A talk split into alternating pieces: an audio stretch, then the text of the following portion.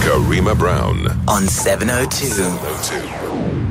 It's just gone six minutes after uh, nine o'clock. Now, the unemployment stat figures have come out uh, today, and of course, um, it is unsurprising. Uh, the uh, trends have long been established, and these trends are continuing unabated. Um, many are saying uh, that uh, the rich is getting richer and the poor is getting poorer, and that unemployment is worsening, poverty is worsening, and inequalities are worsening. Um, and of course, uh, the political and economic policy choices we make has a lot to do with whether we can deal with this uh, issue. And as I said, uh, joining me for this ba- debate this evening, I'm joined by Zwelinzima Vavi of uh, SAFTU. Mr. Vavi, good evening. Welcome to the program. Good evening, Karima, and thank you very much for inviting us. And then I'm also joined by economist Mr. Duma Gqubule. Mr. Gqubule, thank you so very much for joining us. Welcome to the Karima Brown Show. Thank you for inviting me, Karima. And then Busa CEO, Ms. Tanya Cohen, thank you very much for joining us uh, in this conversation. Thank you uh, and welcome to the Karima Brown Show. Thanks very much. Now, let me start with you, uh, Ms. Uh, uh, Cohen. The figures are not good. Um, it confirms what a lot of people have been saying. And of course, um, the quarterly labor force survey for the first quarter of 2019, released by Stats SA, indicates that the official unemployment rate uh, increased by 0.5% of a percentage point to 27.6% compared to the fourth quarter in 2018. Uh, the increase in the unemployment rate is a result of a decline of uh, a number of people in employment and an increase, of course, in a number of people who were unemployed between the fourth quarter of 2018 and the first quarter of 2019. Now, the president uh, was essentially elected on a manifesto that said he was going to create an enabling environment that will make South Africa investable uh, and where jobs can be created. Can he do this given the fact that this trend continues unabated? Yeah, so I think that we must look at the first quarter results in the context of what was happening in the economy because obviously the relationship um, is very clear is that the, the growth levels in the first quarter were also obviously very weak. And I think taking into account the impact that load shedding had on the economy, we knew that that was going to have a negative impact. And I think that that certainly has impacted on larger businesses and particularly smaller businesses who really struggle to, to manage when load shedding kicks in because they just don't have the ability to, to smooth over the areas, the times when they, they are unable to operate. So I think that, that the figures are a demonstration essentially of the state of the economy. And clearly, there's a lot of work that needs to be done by the new administration if we are going to turn the situation around and create jobs. Now, Mr. Gqubule, the last time you and I spoke, we uh, were talking about youth unemployment in particular. We know, of course, youth unemployment sits at double the rate of, of, of general unemployment. Um, if we pursue with the same policies, uh, we're likely to have the same outcomes. Uh, what needs to change policy wise uh, for South Africa to become a place that can absorb uh, labor that's largely unskilled uh, and, of course, also um, you know, create an investment environment where you cut through red tape, where people are held accountable, and where you are actually able to grow uh, confidence in the economy? Karima, I've predicted this for a long time, the past two years. I've been saying that the policy path that we are on is going to result in 10 million people unemployed. Mm. And um, so what we're sitting with now is 10 million people unemployed, an unemployment rate for black Africans of 42.5%. The unemployment rate in the Eastern Cape is 48%. Mm. Now, what on earth? We must think of the pain of each of these 10 million people are unemployed. And I don't understand what on earth is going to convince this government to change course. And what I said a couple of years ago, would it be 10 million people or 11 million people or 12 million people that will convince them to, to change course? Now, let me just quickly talk about the immediate past year mm. since we've had the new president. Um, the first two quarters, negative growth. Mm. Then the next two quarters, positive growth. And then this quarter will be negative growth again. So out of the five quarters of this new presidency, we've had three quarters of declining growth. And the main reason for that, from a policy point of view, um, Karima, is that there's been a collapse in public sector investment between 2015 and 2018. So you're seeing it and it's not it's not a collapse of private sector investment. It's a collapse of the government investment mm. by 18 percent. The collapse of state-owned companies has been 26 percent over the past four years, and that has brought down the trend growth rate to one percent a year for the past four years. So GDP per capita has declined for every one of the last four years, and the latest economic forecasts show that we're going to have a fifth year of declining GDP per capita. So if this is not a crisis that convinces this government to say something, to change course and do something, I don't know what will. Now, the last thing I want to say is that I was looking at the stats for the last time we created 2 million jobs. Mm. So between 2004 and 2008, we created 1.9 million jobs. So that is 400. The growth of the economy was 4.8% a year. We created 450,000 jobs every year. There were jobs in every sector except mining and agriculture during that boom. Now, the amazing thing about that, that those 2 million jobs, it was just enough to absorb the new entrants mm. into the job market. So the unemployment rate came down, but we didn't create more than just the new entrants. So this gives you an idea that the relationship between economic growth and job creation, we need probably 6% uh, and higher um, growth rate to absorb the people who enter the labor market. It's about half a million rand, half a million people every year entering the labor market, and at the same time, um, we need to cut into the the 10 million people who are unemployed. So that gives you the scale of the problem mm. that we have to um, we have to do. And the last thing I want to say is that the jobs were lost in construction in line with this collapse in public sector investment and also in finance. Now, finance, Karima, never loses jobs, um, no matter how bad the economy is. We've got this thing called financialization, mm. where finance feeds off um, no matter how bad the economy is, finance grows and grows and grows and builds all these amazing uh, headquarters. And now we're seeing finance losing jobs, 90,000 jobs. So 300,000 jobs lost. It's, it's actually a, a calamity. Uh, Mr. Vavi, your views on the policy uh, choices of the African National Congress is very well known. I want to speak specifically about uh, the issue that uh, Mr. Gqubule raised about the fact that there's a collapse in the public sector investment. Um, and of course, we know why that is uh, uh in part the case. Uh, you've had the hollowing out of these institutions. Uh, to the tune, some say, of a trillion rand. Um, uh, during the state capture periods. Now, there's new proposals on the table to change fundamentally how these uh, companies operate. Uh, many of the trade unions are not happy with uh, these proposals that are on the table. Uh, the proposals have to take into consideration efficacy, uh, productivity, the fourth industrial revolution, uh, security, just in terms of things like energy and so on. Um, what is the trade unions putting on the table policy wise uh, to boost the public sector uh, economy? What would you like the, the government to do differently than what it has done up until now? Well, may I just uh, slightly disagree with your introduction there, Karima. The reason, in our view, and we backed by scientific evidence in this, the reason why there is this free fall of public investment in the economy is how government have chosen to respond to the 2008-2009 world economic crisis. Some say actually the biggest economic crisis, bigger than the 1928 economic mm. crisis.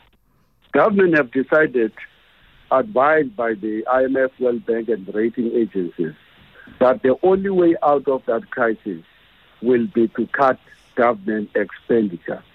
And that cutting of government expenditure across the board mm. has begun to have a profound implications on what government spends per capita on every child at the back of a class uh, desk or at the public hospitals or in the safety and security, even the IEC that was conducting the elections with the problems that we've seen have had a 300,000 rand cut on their uh, on their budget in comparison to the 2014. Everything is being cut. Mm. That's not that's what is driving that uh, investment, and unfortunately, a collapse in the public investment leads to a overall collapse in the investment in the GDP. We were sitting at 16, 18 percent when every economist says we should be hitting 24, 25 percent of investment in the GDP if we are to see anything close to 5 6% of economic growth. But now, Mr. That's Vavi, just before you continue, um, if one looks at the performance of public sector uh, workers, right? If we're talking about hospitals, we're talking about prisons, we're talking about frontline uh, services that are being provided. Uh, if mm. you look at uh, a place like Alice, which I was in a few years ago, um, probably a year or two ago. We went to a hospital there. We were uh, stopped at the gate and the car was searched and we went in we went to see the person we, we, went to see and came out and we were stopped again to see what was in our stuff now a lot of uh, your members are involved in actually theft in those institutions, uh, the kind of corruption you see in the police force, you can't. Uh, do it without the cooperation of the police itself. Uh, the same in prisons, um, the same in places like hospitals. If you look at the budget that we spend on education, um, we're simply not getting value for our money. Um, mm. So even if the government were to spend money in those areas, what is going to raise the level of service that is actually delivered, the quality of service, what is going to curb the corruption, and how is the trade union movement going to come to the party on that? Because we've actually seen uh, the hands of the trade union movement in the kitty uh, in some of these state capture, uh, um, uh, uh, uh, you know, um, commissions of inquiry, shop stewards having been bought, worker leaders having been bought. So you're not outside of the problem. Um, everybody who's been part of this arrangement has some responsibility on their hands, one way or the other. Absolutely, Karima, you spot on. Look, we, we're facing twin problems in the public service. The collapse of that uh, public investment means that government is unable to provide the necessary working tools. Mm. There's not enough uh, uh, money to buy new equipment uh, to make workers even more efficient. That's it's a big problem. So if you listen to uh, the Ministry of Health, uh, Gwen Ramokgopa, she makes this point all the time that the levels of investment in the in the in the in the in uh, in the public health to make the the working environment viable is absolutely critical, and we agree with her. That's the first problem. Linked to that problem is the issue of culture, and I've made this admission there in in discussions with everybody over and over. We've got to build a new state. Mm. And that state must be more efficient, and that state must embrace new ethos of service. And that uh, Batho Pele uh, drive during the era of Thabo Mbeki must be given a new meaning. Management must not be appointed on the basis of who knows who. It must be on the basis of the ability to drive higher levels of performance and motivate people. There's a second problem. That's a, that's a second problem. A lot of people, I think that uh, nobody make a joke about this, Karima, to say we are the nation of defiance. We defy authorities. We defied apartheid. We find a way around the Bantustan systems, and defiance is now part of our system. We defy even when we should be cooperating with new leadership to take us into a new way of servicing our people in the police stations, in the uh, in, in in the public hospitals, in in particular in the schools, Mm. where these uh, crises have now developed into a epidemic that sees the government saying that 91% of our schools in the public in the townships are dysfunctional. So that second problem require a new partnership, a revolutionary partnership, and uh, between the leadership of the trade union movement, all of it, not just the general secretary president, but the shop stewards, Mm. working with management, working with the political leadership to deal and to uproot the culture of uh, of corruption. Mm. And there's there's far too much corruption. You go to training uh, uh, testing centers in the traffic department, you are likely likely not to be asked to pay something. Mm. You go to uh, to be stopped in the roads, you are lucky not to be asked for a cool drink. You go in the in the uh, uh, to the queue in the home affairs, you are likely not to be asked to to put in a missing page in your passport. And and when that thing becomes endemic, in particular when you don't have a leadership that can inspire confidence and take us into a different direction than in particular what we have seen in the past nine years, then the country as a whole slowly becomes so embedded in that culture that uh, even if you change a leadership, and that's why I had a huge debate with one of my friends, you don't need one ace leader. Mm. You need a totality of the leadership that says we have to take Okay. a new direction. Mr. Vavi, I want to bring Ms. Cohen back in from Busa. So we need a change. We need a change of culture. Uh, Mr. Vavi was very frank about uh, his sector and his uh, community. How frank is the business sector about the fact that you can't continue in the same old way? We can't have the kind of executive pay gap that we have uh, between how people work. We can't have the same business models that are based on super exploitation of workers. Um, and if they ask for a, a percentage of, of or, an, or an increase, then the business actually collapses because the very model is based on, on, on super exploitation. To what extent has South African business taken on board that it too needs to change the way it functions? Uh, it too needs to look at the economy in a more inclusive way. A, a few years ago, Bobby Godsell said we need an index to also look at things like job creation and rate company success on that. And, and not many CEOs of companies were interested in that because they were only interested in the bottom line. And if we look at state capture, of course, none of it could have happened if there weren't people in the business community prepared to cooperate uh, with the thieves uh, who happen to be public representatives, Ms. Cohen. Yeah, so I think first of all, we have to own the role that business has played in corruption in the same way that other stakeholders in the economy have to do so, because there have certainly been private sector counterparts in many of the um, the instances that have been surfaced.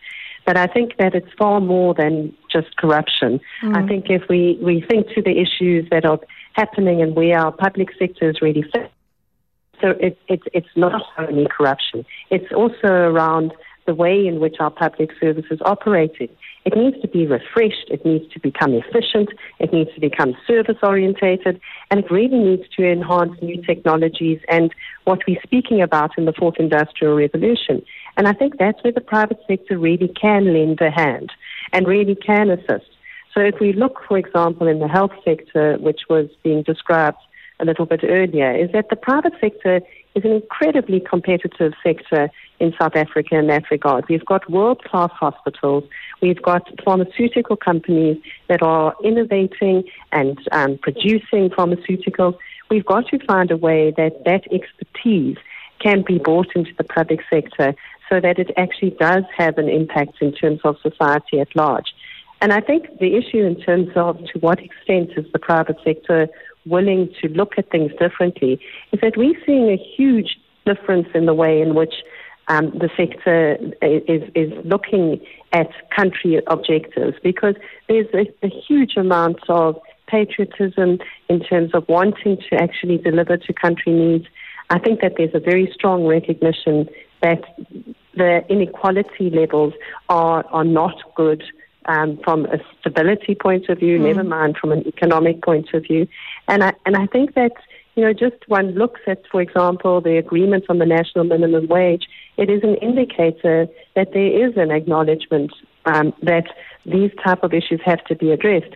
But I think the biggest challenge for the country is that, and the biggest inequality factor is unemployment. Mm. And it brings us straight back to the quarterly labor force survey because there's nothing that creates more inequality um, in our country than unemployment does. And it hits the hardest with the youth. And, and, and, you know, some of the things that we really need to, to, to turn around considerably in that regard our education and our skill system because that's foundational. That's going to determine whether or not a young person is going to be able to enter the job market and stay in the job market and continue to learn and to and to adapt to changing conditions. Mm-hmm. Uh, Mr. Gqubule, let me bring you in here. You were very critical of the policy uh, choices that the government has made uh, that um, you say is directly responsible for uh, the kind of um, you know implosion we're having in the economy if one is to look at um, making South Africa an investable place, getting young people into the economy, what is the one policy that you think is an absolute necessity for us to be able to deal with the question of unemployment? Do we start at education?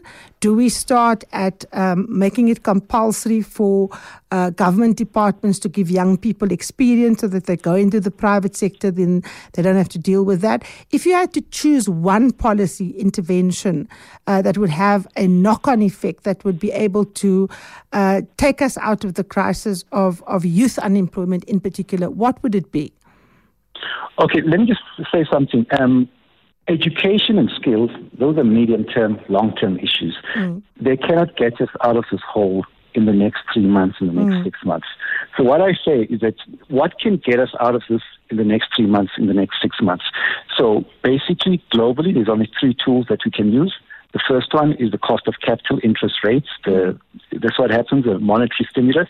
The second one is a fiscal stimulus, and the third one is the exchange rate, where mining um, dependent economy and a weaker exchange rate um, can provide alleviation to the struggling mining sector and improve our export performance. Now, if you had to say the one thing that I would do, I would get the people who are on the other side of this panel to agree on a fiscal stimulus that of about 500 billion rands. That's what I think we need to get into this economy. And I think that we can even bypass the public sector and have a public-private agency to, to identify projects that are going to get this economy going. So, Mr. Vavi and Mrs. Cohen, I think we really have to start talking about things that are going to turn around the economy. I'm talking about before, within the next year or so. Mm. And then the other things, education, skills, structural reforms that people talk about, those are medium to long term issues that will improve the quality of the growth that emerges from that short term boost.